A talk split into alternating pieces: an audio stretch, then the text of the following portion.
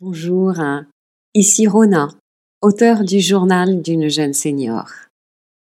Bienvenue aujourd'hui dans le podcast numéro 5.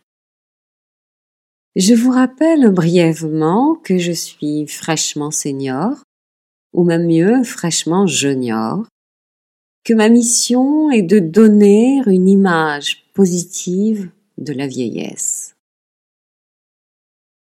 Mieux vieillir est aujourd'hui une nécessité, je dirais même un devoir. Vu le nombre de seniors que nous serons dans quelques années, il y a vraiment urgence à vieillir en bonne santé physique, mais aussi et surtout en bonne santé mentale. D'ailleurs, pour moi, l'un ne peut pas exister sans l'autre. Ils sont complètement interreliés. Vieillissons ensemble avec succès. Bien. Aujourd'hui, je voulais vous parler de cette femme de 87 ans que j'ai eu l'occasion de rencontrer il y a deux jours.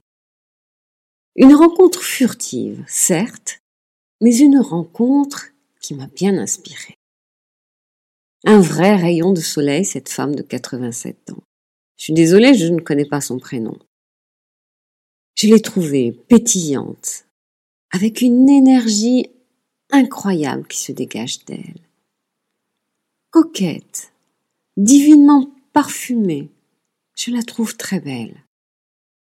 Une femme qui se respecte, cela se ressentait dans son comportement. Et ce jour-là, elle se faisait plaisir en s'achetant une magnifique robe, qui lui allait d'ailleurs drôlement bien. Évidemment, je suis très curieuse face à de telles personnes. Je l'ai interrogée. Elle m'a expliqué qu'elle avait toujours, toujours eu une nature très optimiste. Elle me racontait qu'il y a quatre ans, elle a eu un cancer des intestins. Mais bon, m'a-t-elle dit, pas de souci. Une opération a mis un terme à cela.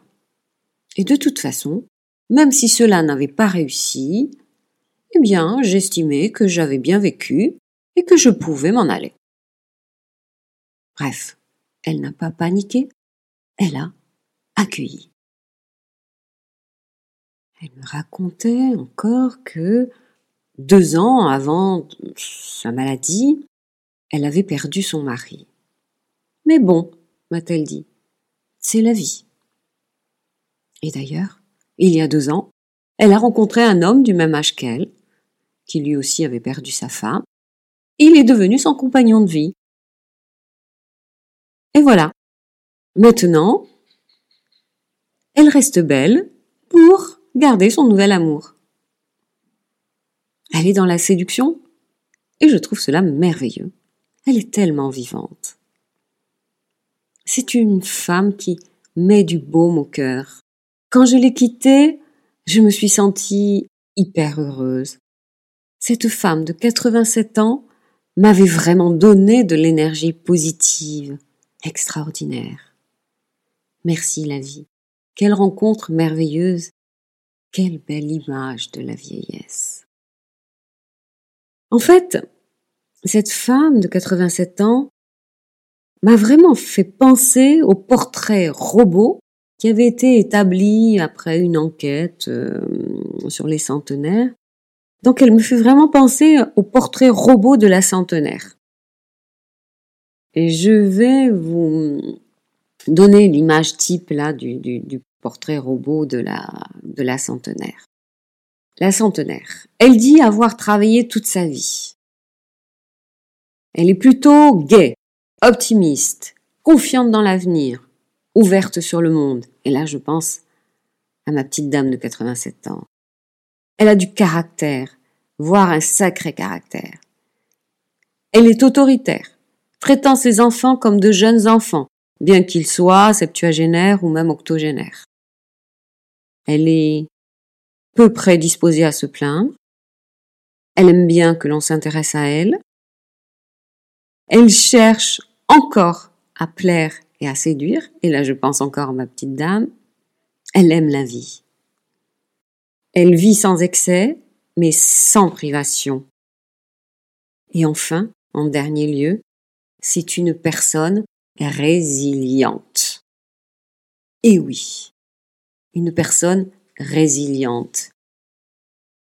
La résilience est un concept nouveau pour beaucoup de personnes. Et je pense que ça vaut le coup que l'on s'attarde sur ce mot résilience. Si vous cherchez dans le dictionnaire le mot résilience, vous allez voir qu'en sciences physiques, la résilience traduit l'aptitude d'un matériau à résister au choc et à reprendre sa structure initiale. Eh bien, en fait, ce mot résilience a été repris en psychologie. Et en psychologie, il désigne la capacité d'un individu à surmonter les moments douloureux de l'existence et à se développer en dépit de l'adversité. En fait, ce mot résilience a été repris dans les années 90, d'abord par, euh, par, des psychiatres américains, puis en France, par un homme qui s'appelle Boris Cyrulnik, qui est neurologue, psychiatre, psychanalyste. C'est un écrivain, il a écrit euh, plusieurs livres dans lesquels il décrit très bien la résilience, ayant lui-même connu choses très très difficiles. Autrement dit, donc, la résilience consiste à prendre acte d'un traumatisme, ça peut être un deuil, un inceste, une violence sexuelle, une maladie, la guerre, toutes sortes de traumatismes, à apprendre à vivre avec et à rebondir. Ça, c'est un sacré mot. Rebondir. Voire même à se libérer d'un passé empoisonnant pour en sortir encore plus grand. Eh bien, vous comprenez à quel point la résilience est nécessaire pour bien vieillir, bien sûr. Elle va nous permettre de garder un regard objectif sur notre vie. Elle va nous aider à aborder sereinement les dernières années de notre vie. Cette résilience qui est en fait cette capacité à s'adapter à tout changement, cette résilience est indispensable pour bien vieillir. Et on doit apprendre à rebondir, même à 80 ans et plus, en trouvant en soi les ressources nécessaires. Toute épreuve doit être vue comme un marchepied. Il faut en rechercher un sens. Pour moi, ce mot résilience est un mot merveilleux que nous devons garder en tête. Vous savez, il y a même eu en 2012 le premier congrès mondial sur la résilience. C'est pour vous dire le succès. Et en fait, la résilience est à la portée de tous. Il suffit de le vouloir.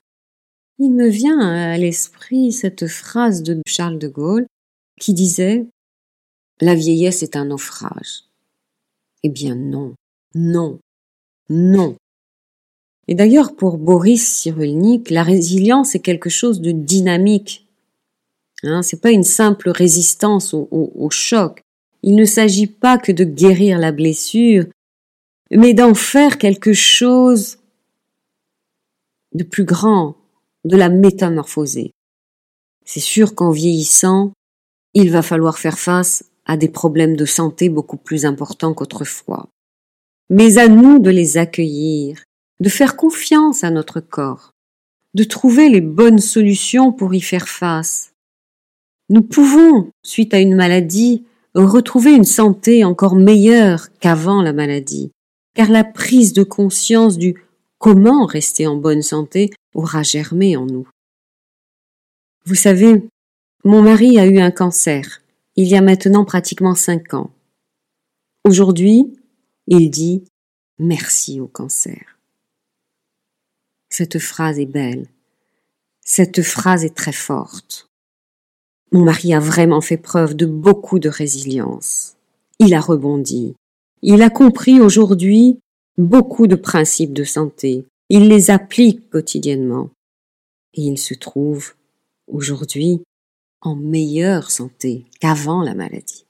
C'est un bel exemple de résilience. Il est certain qu'en vieillissant, il va falloir peut-être faire face au décès d'amis proches, au décès d'un mari, d'une femme.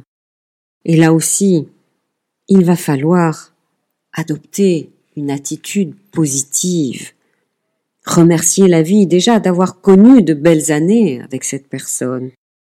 Il ne va pas falloir rester dans un rôle de victime. Il y a bien sûr un temps de deuil nécessaire, mais je ne pense pas qu'il faille rester des années des années en deuil. La vie continue. Et d'autres perspectives s'ouvriront si nous parvenons à ressavourer la vie. La vie est courte. Les pages doivent être tournées. Se lamenter n'est pas constructif. Apprenons à changer de regard sur nous, sur les autres, sur la vie. À se demander que va m'apporter cette épreuve? Il est certain qu'en vieillissant, la solitude pourra peser lourd. Mais là aussi, trouvons des occasions d'être socialement actifs, engagés avec le monde. S'occuper de ses petits-enfants, faire partie d'une association, faire du bénévolat, apprendre de nouveaux apprentissages, chanter dans une chorale, apprendre à méditer en pleine conscience, apprendre la musique, le qigong, le tai chi, apprendre la respiration anti-stress, apprendre le yoga.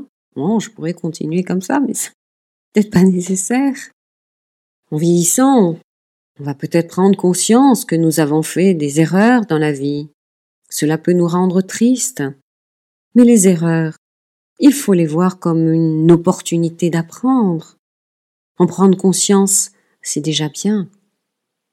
Et puis, il est temps de faire la paix avec soi-même, de minimiser les regrets et les remords.